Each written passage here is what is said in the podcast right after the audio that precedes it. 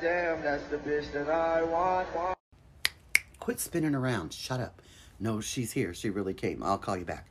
Okay, uh, here's the keys to the house. Uh, we have teenagers. They're here somewhere. My husband gets home at 6 o'clock. He eats meat and potatoes every day. The dry cleaning needs to be picked up, and the dog's at the groomers. Don't leave them overnight. It's very expensive.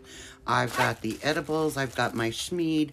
I'll be downtown. I give you about four days. That's all you're going to make it. But good luck. Oh, God, I, I'm very excited for you and your new family.